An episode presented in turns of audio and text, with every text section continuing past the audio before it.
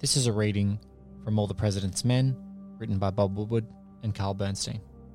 Woodward phoned Robert F. Bennett, president of the Mullen public relations firm, and asked about Hunt.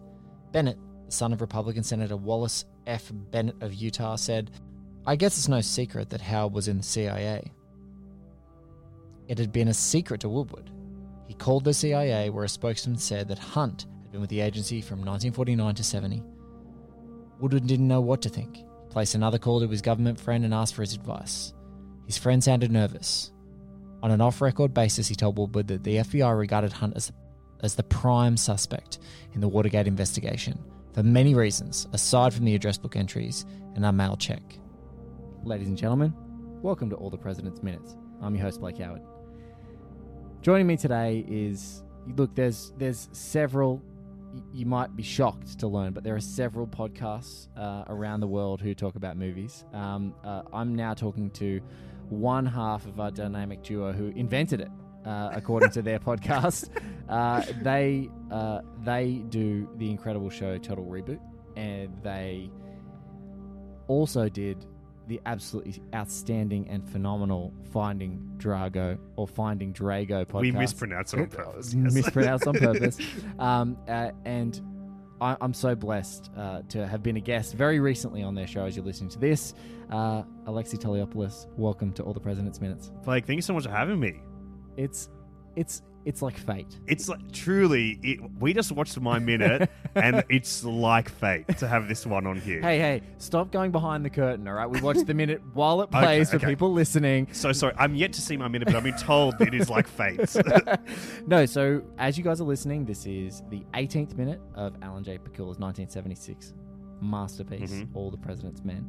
And uh, we are now in the thick of it, this amazing sequence where Robert Redford, playing Bob Woodward, is going through and grinding through and doing background checks yeah. on Howard Hunt and Charles Colson. They're calling Charles Colson's office, calling all these background details, and basically following the leads that he's received from the police of different phone numbers that are in the Watergate burglars' mm. pocketbooks. Yeah, it's a great sequence. And I, I'm really glad that this is the direction you decide to go with, like, your new season of the podcast. Because I think that it's like, this is such, to me, was such an important movie in high school. Yeah, it's a it's an important movie to me for many, many years. And it just, and I think that I, uh, it's one of those movies, like, this is so cool, so cutting edge shit, and so, like, prescient and so, such a great movie that weirdly I feel like has not...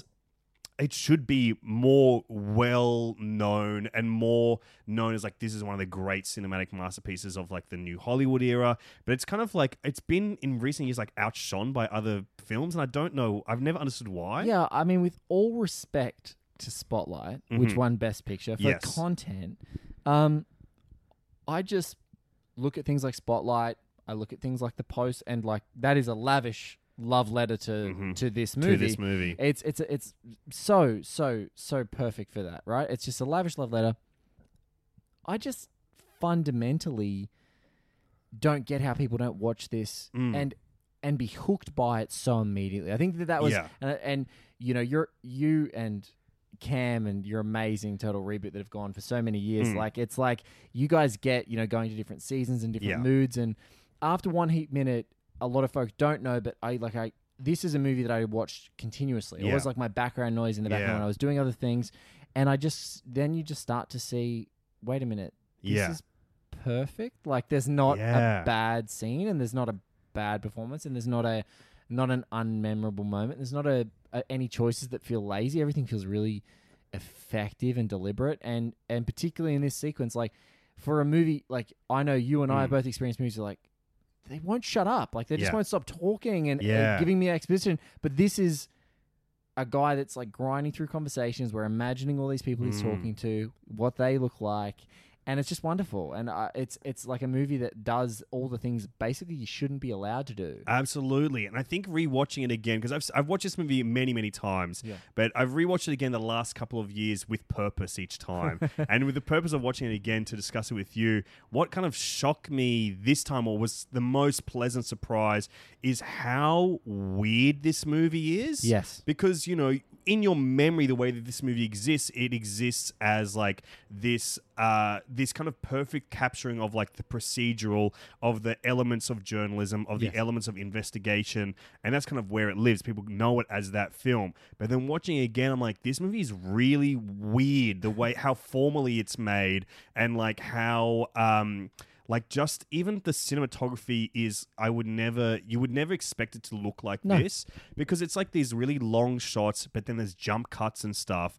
But it's also like the perp, like it's one of my favorite film techniques, the split diopter. Split diopter is beautiful. It's my, maybe. Expl- explain it for someone who's listening who may not know what we're talking about. So split diopter is uh, in in the most basic terms, Uh, the way the camera works is like an eye, and uh, the way that it captures things is through focus. So the way that you'll either be looking at something in the foreground will be in focus. Like, for example, you've got Robert Redford and he's like on the phone in this scene, and traditionally like he would be in the foreground and the focus would be on him, which would mean that the image of him closest to us is very clear, and that's what we're looking at. And then the background of whatever's behind him is out of focus or blurry. Yes. Uh, but a split diopter is like a... It's used in lots of films, and it's always used as like this show-off technique. Yes. Brian De Palma is one of my favorite filmmakers, and he uses it a lot oh, in like all his films. He's a king of it. Loves it. He is the king of it. Like, he's in every single and, one of his and movies. It, and it's the more egregious of like violence and faces mm. and Absolutely. sex and like bodies and tension, all created in yeah. split diopters and multiple bits of performance happening in focus. And lots of like elements going on at the same time. And then I never thought of this movie as being that, but then like every shot in this movie is basically split diopter, where what that is, is you've got uh, two, like basically a lens cut in half. Yes. Uh, that's kind of working on the camera so that two things, ba- both background and foreground, can be in focus. And the way that it looks on the screen is that there's almost like this slight blur down the middle where it's like in between the two lenses, but it allows things to be in focus in the foreground and something in the background to be in focus as well, but not to be like an infinite focus where no. everything's just in focus. No. So I know I've said the word focus a thousand times in the last minute, but it's, I'm trying to explain all, it. All, in, the, in all the, the president's focus. All the president's focus. Dude, we got to do one focus minute. Margot Robbie, Will Smith together. Hey, hey. Don't you be playing. Dude, we're going to do it. We're going to absolutely do it. The fo- focus, deeply underrated. The last time Will Smith will ever be sexy. Okay, it's over. It's over. It's over. Sorry, man. Sorry, Sorry Will. It's done. Uh, but I think that that's what surprised me on this is like, that's such a weird thing to be doing, especially because there's no overt purpose to it in the film, except it's so much about this film is like what's going on in the background. Yeah. And it's just a way to kind of like allow these themes of like there's so many stories happening at once and so many different the, perspectives. This is not the, uh, especially mm. at the minute, the precise minute that we're doing, yeah. which if you're dialing it up, because we're about to watch together, is seventeen minutes on your dial up mm. to eighteen. Um, it's it's about... We are just grabbing at the tendrils mm. of something. We are, and I think you used it so perfectly when you're talking about Finding Drago. It was like there was a thread on a Wikipedia entry yeah. that dove yourself and Cam down that crazy yeah. thing. And Cam very aptly said to you that you're the only person who was pulling on that thread yeah. in the world, which I think we can fair is fair to say that it, you weren't now after yeah. the show after the show's after happened. the show's happened. But it's that. Right now, in the context of this film mm. and in the context of this story, they're pulling at something that, like, it's interesting, yeah, it's curious, it's it's scratching, it's it's it's it's it's creating an itch that must be scratched mm. to satiate you, but. Right now, there are so many other things going on in the world. Yeah, and I think it's it's so the comparison between this and Finding Drago, it is uh, it is apt because. That was the last time I watched this movie was like when we were like developing Drago, developing the pilot. This was like the movie that I went back to. Like it's more, the more overt like references for me, like putting the pitch together, putting the show together were like the documentaries that I love, the investigative documentaries that like inspired me to want to make investigative um, media or wanted to make films like that. Was like Catfish was huge for me. Came huge. out the year that I went to film school. And I was like, uh, if I make a doco, it's going to be that. I'm going to make that. That's the kind of thing I want to make. And then Tickled, and those are the kind of things that we used. Um, And but then when I was like, oh, but now we have to tell like this longer extended story and to kind of like extrapolate comedy from it, even though, because the mystery that we're going for, if you haven't listened to Finding Drago, it's a mystery to. investigation podcast that me and my friend Cam James did, where it's a true documentary, like it's factual, it's a real documentary, it's all true, of us trying to track down the fake, the track down this author of this unauthorized Rocky spin-off novel who's like, and there's like this huge like Pulitzer Prize winning author behind it, and it's like his last great masterpiece, and it's like this lost Australian author. So it's us trying to track down this person and pulling out that thread. And so th- the way that we were going about it was like, oh, we have to make like a six, seven episode mini series.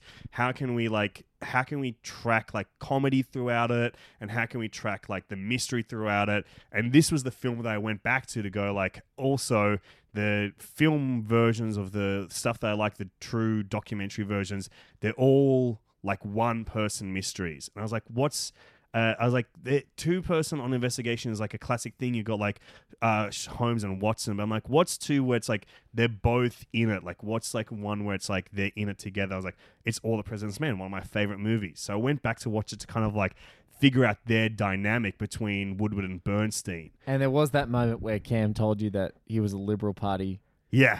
Like in the Australian Young Liberals. He was and a you young looked Libs. At him in but, like episode five. Yeah. Like, what? What? Uh, that's not true. Cam's, uh, yeah, but uh, it's one of those things as well. Like, that's so true. Like, us thinking about it, or me thinking about it before, I'm like, oh, obviously, dynamically between Cameron and I, there is an element where we do look like the the the comedic version of a Woodward and Bern, a Woodward and Bernstein, where it's like, yeah, we, you know, like I'm very Greek, very Greek looking guy, chubby, got like Dustin Hoffman hair and stuff, and then Cam is like this very much Australian, all American looking kind of guy, Catholic guy, and so we're like, we oh, haven't yeah. smoked nearly enough for you to live up to your Bernstein.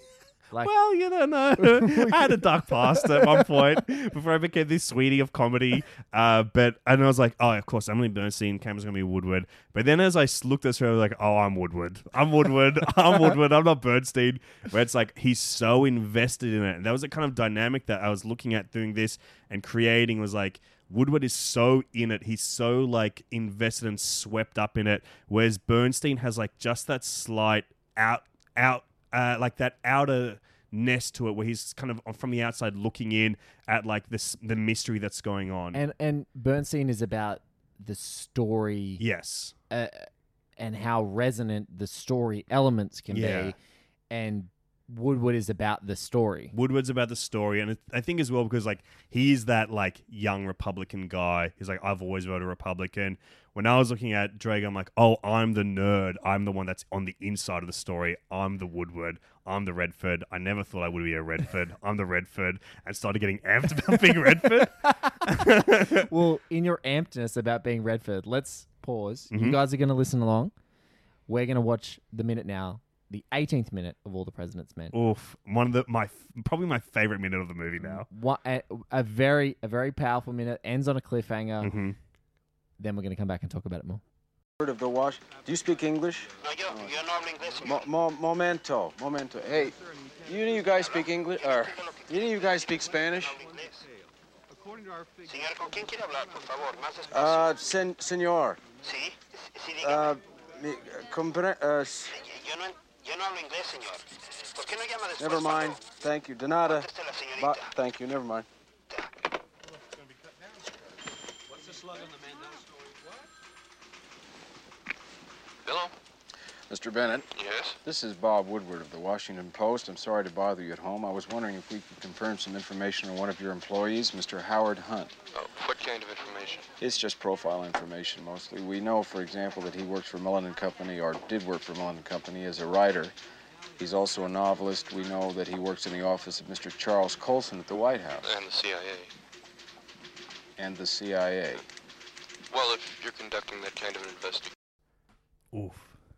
There it is. Great minute. Time passing is done so effortlessly. I love how you said about the weird formality of this movie and the formal techniques, but time passing is just so effortless. Mm. It's an undone button. It's like opening your eyes. Like he's just been through a thousand phone calls. Like hours of this shit. Yeah. And the split diopter of the scenes on the left-handed frame, mm-hmm. you got Redford's face. What's really cool, Redford actually left-handed, Bob Woodward right-handed. Ooh. He so went method? He went method on the hands. Wow. It's the hand method. Wow, the hand method. I've used the hand method many a time, but it means something else to me. It does mean something else in certain regions. Um, For your overseas listeners. Uh... On the right-hand side of frame, though, mm. what's really cool, because we explained the split diopter, is that in this sequence, what what continues to be highlighted is phones. Like, this yeah. is the machinery of this. It's the, the engine of this whole newspaper. Mm. There's mounds and mounds of, like, files and concertinas and old stuff. And this great moment is... a couple of moments that he first calls Paul Herrera before scribbling him out. Yeah. And they keep in the flub. The flub is great. Oh. Any of you guys speak English? Fuck. Any of you guys speak Spanish? So good. That it's is more m- mistakes. M- truly my favorite part of the whole movie. And I couldn't believe when you loaded up the Blu-ray. I was like, this is my minute. I'm getting to talk about my favorite part of the whole movie. It's because it's that flub that is so, it says so much about his character. It's just so much about like the world that he's living in right now, the moment that he's in, where he's like made, clearly he's made thousands of phone calls about this. He's so in it. But because we're stuck in that stickiness of the, of the procedure of journalism, of like uncovering covering things, of having to do the legwork, of having to do the research, of having to talk to so many people. Yes. And it's like this moment on the phone where it's like, how many times has he been doing this? And he's talking to someone that doesn't speak English, that only speaks Spanish. And he's asking for someone in the room that's full of people. Because you've got that split diopter. You can clearly see like so many people moving around the, back behind the scenes and here. So many other people on phones themselves on phones. Who are definitely not paying attention to what he's doing. No one has any idea that this guy's breaking one of the, like the three most important stories of the history of like modern journalism. And um, it's like that flub where he's like, does anyone speak English? Oh, does anyone speak Spanish?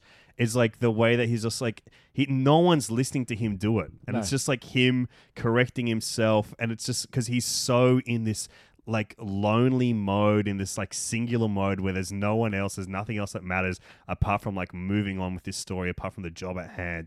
And I think it's such a great character moment. It's... It's where, and you know this from like creating storytelling, whether mm. it's on podcasts or comedies or film pitches, it's like that is a choice. Mm. So many times that edit is gone. Absolutely. And especially a fast-paced movie like this where you're like, we need to move on to the next. This is not an important phone call. We need to move on to the next one, which is the important phone call in this minute. And it's like, but like, nope, this adds to the character. This adds to the moment. This adds to the feeling. Yeah, and adds to that this guy's a sincere guy who occasionally makes... fuck-ups, and at the beginning of this film these guys make mistakes mm. and, and and they get better. Like they, yeah. they haven't they're not the right now in eighteen minutes of one hundred thirty-eight minutes yeah. you know, these guys are not the Woodward and Bernstein they become, and yes. not the titans of like journalism that they become reputationally and continue mm. to maintain by the end. They're, they're not those guys yet. What's so cool about this moment is like the editor Robert Wolf, He hasn't, didn't do too many. It was editorial department of mm. other movies, Getaway. Um, did a couple of Peckinpah movies in the editorial department of yeah. uh, The Wild Bunch, most famously.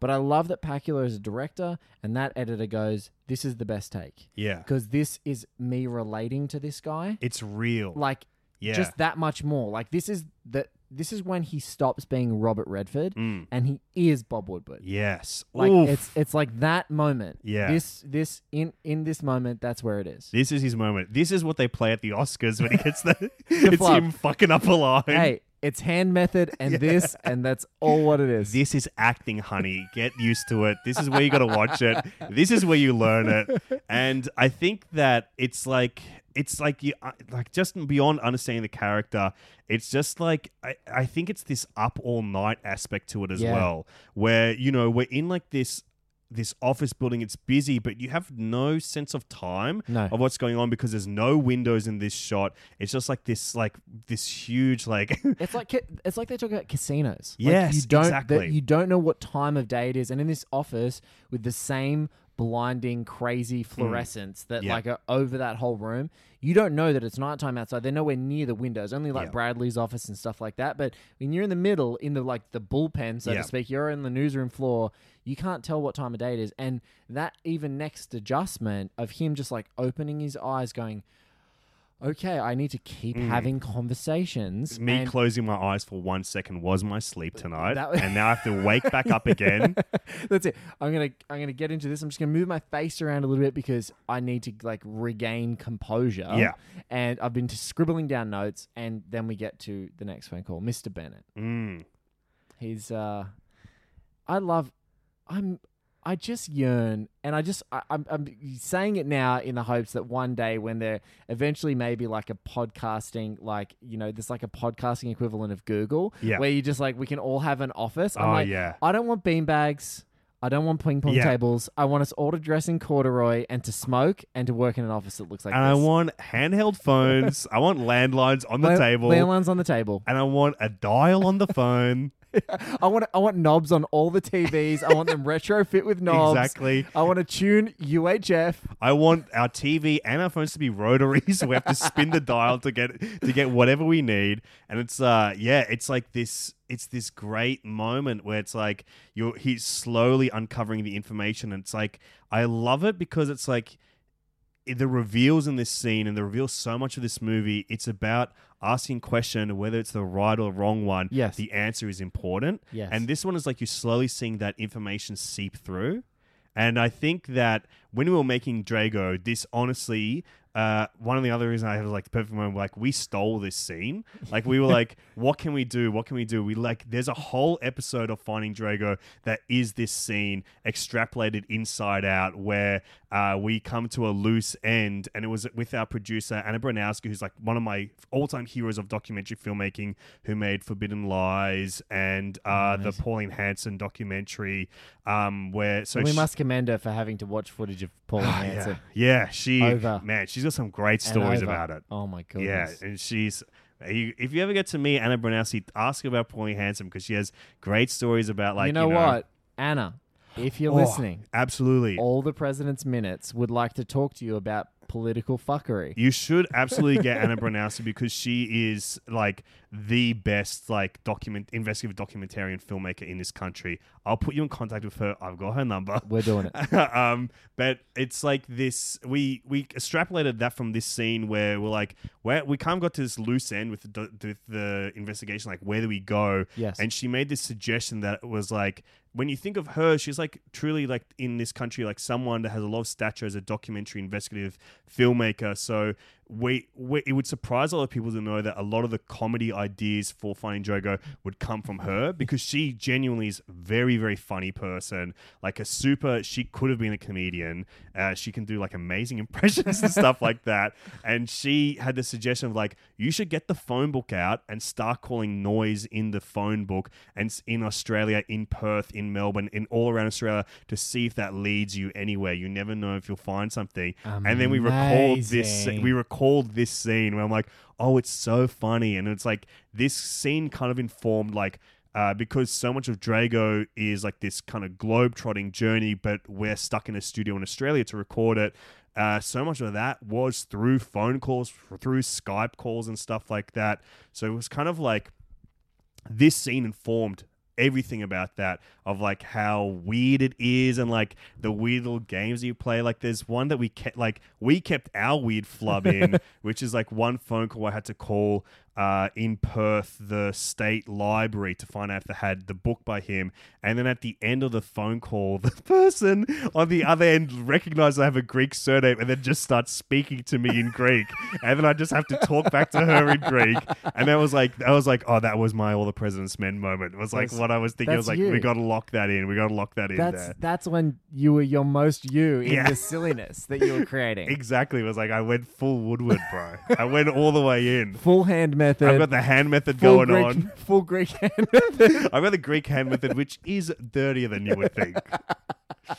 But it's like, it is like this thing, because like, you know, we're comedians, like, you know, I studied journalism, but I've never put my degree to use until making this podcast where I was like, I was like, this is, uh, I was like, we, the degree that I dropped out of twice. So I did get a full film degree, but I put that to use. But with like the journalism stuff, so like, you know, for us going in, that was the aspect where like, okay, we know that we can kind of bring a story together, but how do we bring like the integrity to like the uh, investigative aspects to it as well. Yes. That's not just us putting this story together. It's us doing the legwork, doing the groundwork, doing the interviews and stuff. And I was like, this truly was it. It was like, how do we do that through audio? And it, this is what taught us that. And it's funny you say that because, like, I wonder, what is it, like, about this?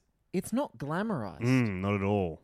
But what makes it so glamorous? Like, you just, yes. like, there's something about it that completely unglamorous. And I think you, you nailed it. It's like, when you think about, when you think about grinding through something and mm. there's a lot of thankless turn after turn, and there can be that, and you've just got to sometimes push through. Yeah. It's that whole, whole thing there, or it's not like a fitness or a sport metaphor. It's just like you have to be in the grind mm. and literally keep just picking up that yeah. phone and keep following up leads and keep doing what you got to do, because there will eventually be a breakthrough.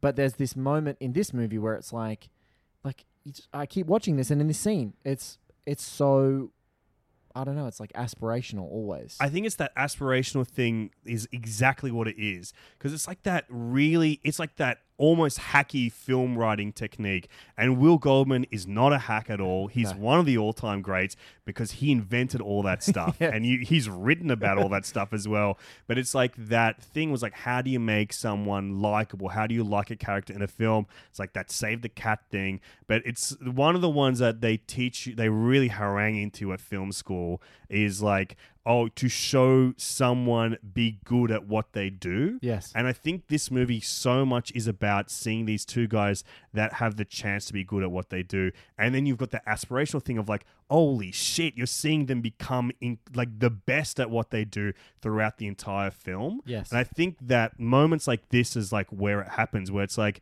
you know, journalism is not a perfect art. It's not like an R P G game where you select the exact right thing to say that's going to reveal the best part part of the story, that's going to reveal what you need. It's this imperfect craft where you you extrapolate the answers from what is either being withheld, the way that's being withheld, or what is being told to you. It's all about like that, you know, not duplicitous nature, but like the idea. The pe- people the are I- always painting themselves mm. into the hero yes. version of that story. And I think this film plays so well with like what conversations are, the ideas of conversations, how to either win a conversation or what to get out of them. That is so important to that investigative nature of journalism. The first film we're going to prescribe at the podcasting school that will eventually oh, be open of big like, time. D- like how to get a conversation. I love what you said before around, you know, someone being good, but it's also he's he's getting good. Mm. And the comedic moment here and what kind of makes you sort of smile yeah. is when the guy, Bennett, who he's speaking to on the phone says, and, you know, the Howard works at the C I A. And mm. Redford's great turn of, and, and the C I A. The C I A. Like and pretending that he like, knows. Sort of like he knows. And the, the other guy on the other end of the phone, which gets cut off at the end of our minute, says, well, of course, if you know that he works for Colson, yeah. you know that he works in the C I A. Yeah. And sort of that person on the other end of the phone is going, I know you don't know that you that you literally just learned from me two seconds ago that he was in the C I A. This is where we're at. Yeah. We're go- We're at this high level. We're we're, this, this high is where level. we're, la- we're, we're going we're, we're towards. Land. That's, again, just that other, like, repeating that revelatory mm. thing to sort of try and keep the flow of the conversation, and it's imperfect. Yeah, and it's a moment where we the film very slowly and very subtly like takes it up an entire notch, where yes. like this there's a clandestine nature to everything that's going on, and it's just like it's like just such a like if you were watching this in the background, you would miss this moment for yes, sure. Because sure. it's As well, in like in the world of two screens, you're missing this. Exactly. And this is a world of two screens. We've got two open right now watching this movie. I think there might be three. There might be three or four. Uh, but it's uh, as well, it's like, that's another formal thing about this movie that's so strange. Like in my head, I'm like, oh yeah, I know the score to this movie. I yeah. know what the score of this film is. I know the theme of it. Uh, and I think it has a great score. But then I'm watching it again. I'm going like, wait, th- is there a score to this film? Yeah. And moments like this as well, where it's like, you know, in The Post, perhaps this moment would be have like a, some strings under it, or like something to kind of build up that tension going like, we've learned something new. We've learned something new. But here it's all about the acting. It's all about the moments, all about the pacing. And it's all about the conversation. There's nothing, there's no sound getting in the way of the conversations in these movies. There's like background noise of like other uh, typewriters going off and phones and other cool retro tech. But um, there's nothing that gets in the way of the conversations. That's all about listening to them and hanging on every word that they say. Yeah, and it's... Uh, I think that you just nailed it, which is... Thank you so much. Thank you. That's it, guys. That's the show. Um, that was a last minute. The last minute, we're finished. No, I, I just mean nailed it as in... It makes you lean forward mm, because it's absolutely it, it, ta- it takes away the two shot, and like you would know from film school, it's like if you're having a phone conversation where possible, you want to see the other person. Yeah, it's you're kind snapping of like, back and forth. It, it, there's a snap back and forth. You're uh, emulating a two shot of two people sitting in front mm. of each other, and to not have it, it's a withholding mechanism usually yes. for like mysterious characters or something like that. And it's like... It's like S- Scream does it very well where you're only yeah. seeing one half of the conversation. Yeah, and and Scream very effectively, it's like for, for, for later on reveals mm. and Matthew Lillard has a face for a phone call. Yeah. But... um, but but ah, spoilers for Scream! How many years ago? ninety-six? Yeah. It's like three decades old. Oh my God, that's really scary. But uh, yeah, so it's it's just one of those things where you do it, but In this in this film, it's like, we're going to use a technique that is absolutely, you know, mm-hmm. a horror movie technique, and yep. it's absolutely a withholding technique for a thriller, but it's, no, we just, you're just calling someone, mm. and your, your experience is, you are anchored to this desk, like yeah. you're chained here doing time. You're hanging on to the words. You're hanging on to the words, you're trying to make sense of it, your notes are ultimately scribbled and doodled, and like, you're, they're just all over the place, yep. but sometimes you get a clanger that this guy actually works for the C I A. Yeah. Oof. It's so good. This is such a good movie. It is a very good movie. Yeah. There is so... And like, and with all respect to The Post, because it's just Spielberg doing... It's it's, mm. it's it's it's him expressing a kind of story in the way that he yeah. tells stories like this. And it's interesting as well, like, the it's weird to think how formally different those films are, because I remember seeing The Post and I really liked it. I think we reviewed it on our old podcast, to, like uh, Cam and I, ages ago, and comparing it to this film was really interesting because it's un- it's almost unfair. It's unfair because even though Spielberg's like the, the great master, it's interesting to see the stylistic differences because Spielberg is someone that you never associate as like a one-shot director. Uh, and but Spielberg, so much of his tension is that he shoots one wide and the whole conversation is one wide shot. Like in that film, there's so many conversations between uh, Ben Bradley, by played by Tom Hanks this time, and Meryl Streep, and they're talking to each other, and it's just like one wide shot where you're seeing them both just in camera talking, and there's no cutting, there's no editing, and that's where the tension comes from. Like Spielberg brings so much of his, um, so much of his tension and pacing through performance, and just by them talking, it sets the pace of the t- and the tone of the film. And without editing and watching this one, it's like the jump cuts are so essential to like creating the pacing and this feeling of being on edge and that unease of it, uh, and creating that like really exciting, unpredictable tone to this film as well. And it's also stillness when you're in isolation. Mm-hmm. Like I think that's what builds the tension. So here Pacula's like, I'm going to do this. It's going to be a really tense scene. Yeah. You're not going to realize it's a tense scene until we drop a bomb like this yeah. on you, because we've been grinding through this dissemination of information, mm. gathering little bits and pieces and little more tendrils, yeah. more and more threads until we get to this. Bang. This is actually what you're hooked into.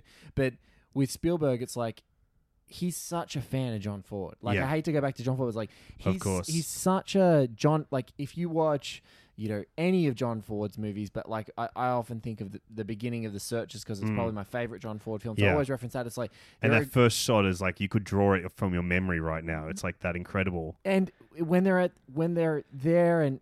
Ethan, John Wayne's character, yeah. goes in to visit his brother's homestead, mm. and there are multiple characters in the frame all talking. Yeah. That's a Spielbergian shot. He's yeah. got like a mid... He, he loves a John Ford mid shot for yeah. things to happen and for things to reverberate around mm. the scene. Whereas like the more tense parts of The Post is like a couple of moments where I think it's... um. There's someone uh, carrying... Like he's got the Panama Papers on a plane yeah. in the seat next to them, and it's a big camera move yeah. into them and then into the...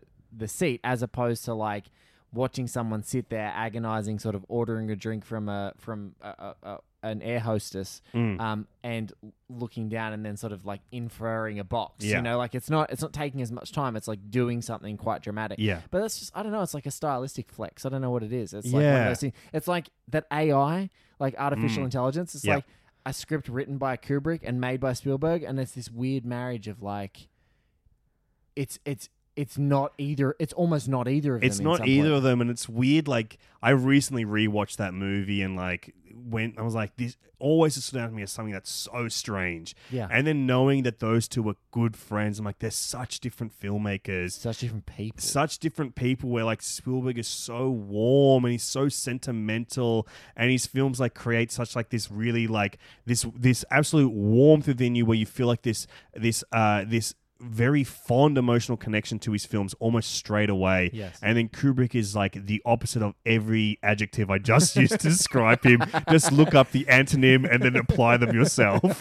And uh, it's like that movie, it's like to find out that sp- the most of the sentimental stuff comes from uh, Kubrick, and then Spielberg has to like Spielberg's bringing them back. So it's like, oh, so it does feel more Kubrickian and stuff. It's so it's such a strange movie, and I think The Post stands out as like this, as this really I liked it a lot when it came out, but it stands out as like this strange little entity on his on his filmography where it doesn't almost doesn't make sense yeah, that it, he's paying homage to like in this weird like.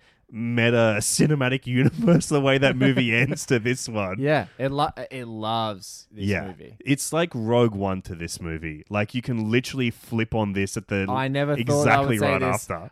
That reference to Rogue One in the context of this podcast works. It does. Like, it is Rogue One. The yes. way that it ends at the same point. Yes. It, th- it's them like scrambling the Darth, to get that message. That's like the Darth Vader lightsaber scene yeah. in Rogue One. God, just for a quick digression, that movie sucks. It sucks. Oh my God. I'm on the record. I, it's my least favorite Star Wars movie easily. I oh, hate no, it. Re, re, Rise of Skywalker is... Oh, I is forgot special. that... Ex- Dude, brutal. I forgot that existed. I've seen it twice and I forgot it existed. Well, th- that's where we are. But mm. I just, I think that, that that moment, that leading in... Yeah. But yeah, it's it's really funny that they're, they're both... These are both in that same universe. Yeah. And it has some unsentimental moments too, but it's... In this one, I think it's mm. got some forthright moments, but it's just, I don't, it's like the aesthetic. Mm. Everything about the aesthetic here, even though it makes really key formal choices. Yeah. In The Post, just that that uh, that Spielberg cinematographer, I'm going to get his name right. Uh, Janusz Kamiński. Janusz Kamiński. Yeah. The Kaminsky, the Kaminsky Method. Whoa, the Kaminsky Method. Whoa. Whoa. It all led to us, it led to us saying the Kaminsky Method? That's another t-shirt. We've the now Kaminsky, recorded two yeah, podcasts together. There we go. The Kaminsky Method, but it's just Janusz Kamiński. Exactly. It's two. It's Janusz Kamiński and then Spielberg in the same poster as the iconic Kaminsky Method Netflix show of Michael Douglas and Alan Arkin. Oh my goodness. Oh, that is that is good shit to get the Kaminsky Method. That's good. Um, but it's like, yeah, it's. I think that this movie is like this movie is so. about using style to enhance the substance, to bring like stuff that is in the background to the foreground, literally with split dioptic, to literally bring stuff into the background, into focus, where it's like in this scene, it's the phones. In so many other scenes, it's a T V. It's paper. The T V. It's, pa- it's paper. And I think like watching it on this rewatch, I know this isn't, I'm stepping out of my minute here. I'm so sorry. I'm stepping out of my minute. Um, but it's, it's okay. You can break the rule. I'm breaking the rule. But like, you know, those T Vs are on and they're telling a different side of the story. They're yeah. all like the T V, the T V journalism was like pro Nixon shit, and it's like stuff that I never noticed until watching it and, this and time. And you're watching it now, and you're like, wow, like they are. It's it's it's like, and in and for mm. very specifically Australian listeners, it's like you look at someone like A B C or Four yep. Corners or some of our independent journalists, yes. and they are so on the cutting edge, like. Really sticking it to some of yeah. their political leaders and their fuckery, and then you'll watch a very hegemonic, like just completely vanilla, neutered thing like our morning shows. Yep. Name them whatever they are, whichever today, they so are, whichever the ones. Studio ten. uh, uh, any of those terrible shows, yeah. and they're all they feel like they're. Just in another time zone. Exactly. Like they don't even exist. Like right now, we're uh, probably a few months removed from like, uh, oh, actually it's probably never ending. It's probably still happening when this is released. But like the bushfire stuff where um, our Prime Minister Scott Morrison has been like accused of being like totally non-human, not a human basically. Yes. The guy's not a human. The guy has zero empathy. He went through empathy training and it failed. The guy's a freaking replicant or something. Um, and like all this bizarre stuff. And there was like this great clip that went viral of like some conservative commentators like going, he's the best prime minister we've ever had. And then Gretel Colleen, who's like a comedian in this country and like T V show host, but a very, and an author, very educated and smart person, just becoming like, just going like, are you insane? And just going like, you're insane to think that, and like going crazy. And it's like, that's so much of like, you know, this idea of like there's these multiple conflicting perspectives out there. And then to look back at this, nineteen seventy-six is one of my big Oscar years for me. Huge you've got year. this, you've got Rocky, you've got Taxi Driver, Ugh. all my favorite movies. And then another one of my favorites that is so much about this from the other side, it's Network as well, oh, which is very God. comparable to this film. Network is an amazing film. And I almost, and like that's a movie about the way that T V media kind of shapes us and shapes the conversation and like how information and misinformation kind of go out there. And I think that watching this again with the context of that going like, I actually think that this is almost more a, sly, a, a slyer and more uh, blistering takedown of what T V media actually was like and what T V media like can, like the brainwashing effect of it can actually be, because it's like this comparison, this slow comparison where it's like, it's the second movie in this that if you're not watching it, you don't see it at all. And you don't need to see it on mm. those first watches. But not when you go back and watch it again, yeah. you're like, they're in a different time zone. They're behind. And then sometimes there's these quick moments where the T V catches up mm-hmm. and there's an awakening. Yeah. And they're like, did you know? Have that you th- felt it? Force Awakens. There has been way too much Star Wars yeah. on this. It's okay. It's okay. We it's can edit them out. One more and it's going. We're not going to get any better than the Kaminsky Method, though. No, Com- no. Kaminsky Method's it.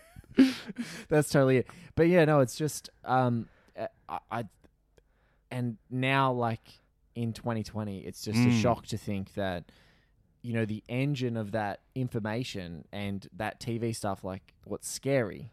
is it's the same. Yeah, it's totally the same. There, except there are different T V channels, you know, with more bespoke things, and mm. there are different media outlets.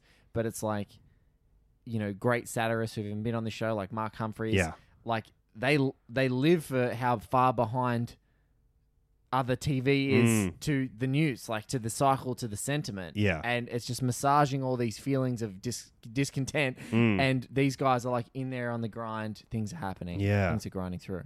Oof, beautifully put.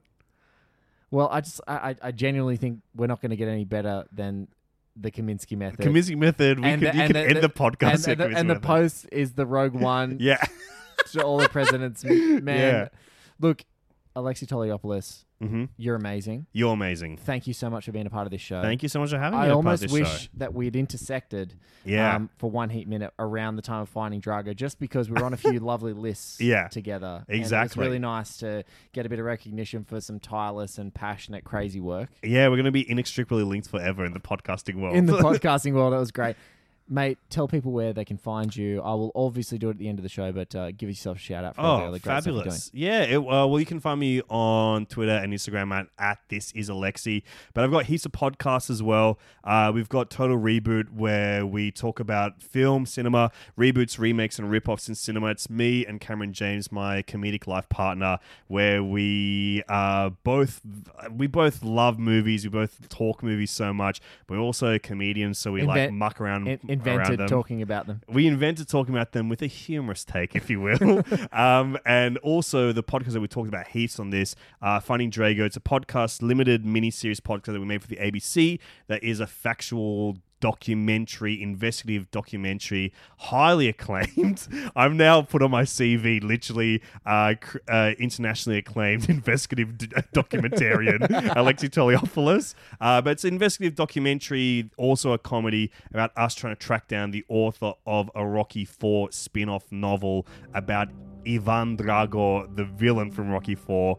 And uh, yeah, we, we're on the same list of like best of the decade and stuff like that. Many of the same lists of like great podcasts. So if you like this, check it out. If you like All the President's Men, check it out. And I would love to hear what you actually think of it. if you if you love All the President's Men and like Finding Drago, I want to hear about it. It will be linked in the description. And now that One Heat Minute and Finding Drago mm-hmm. are linked, I think...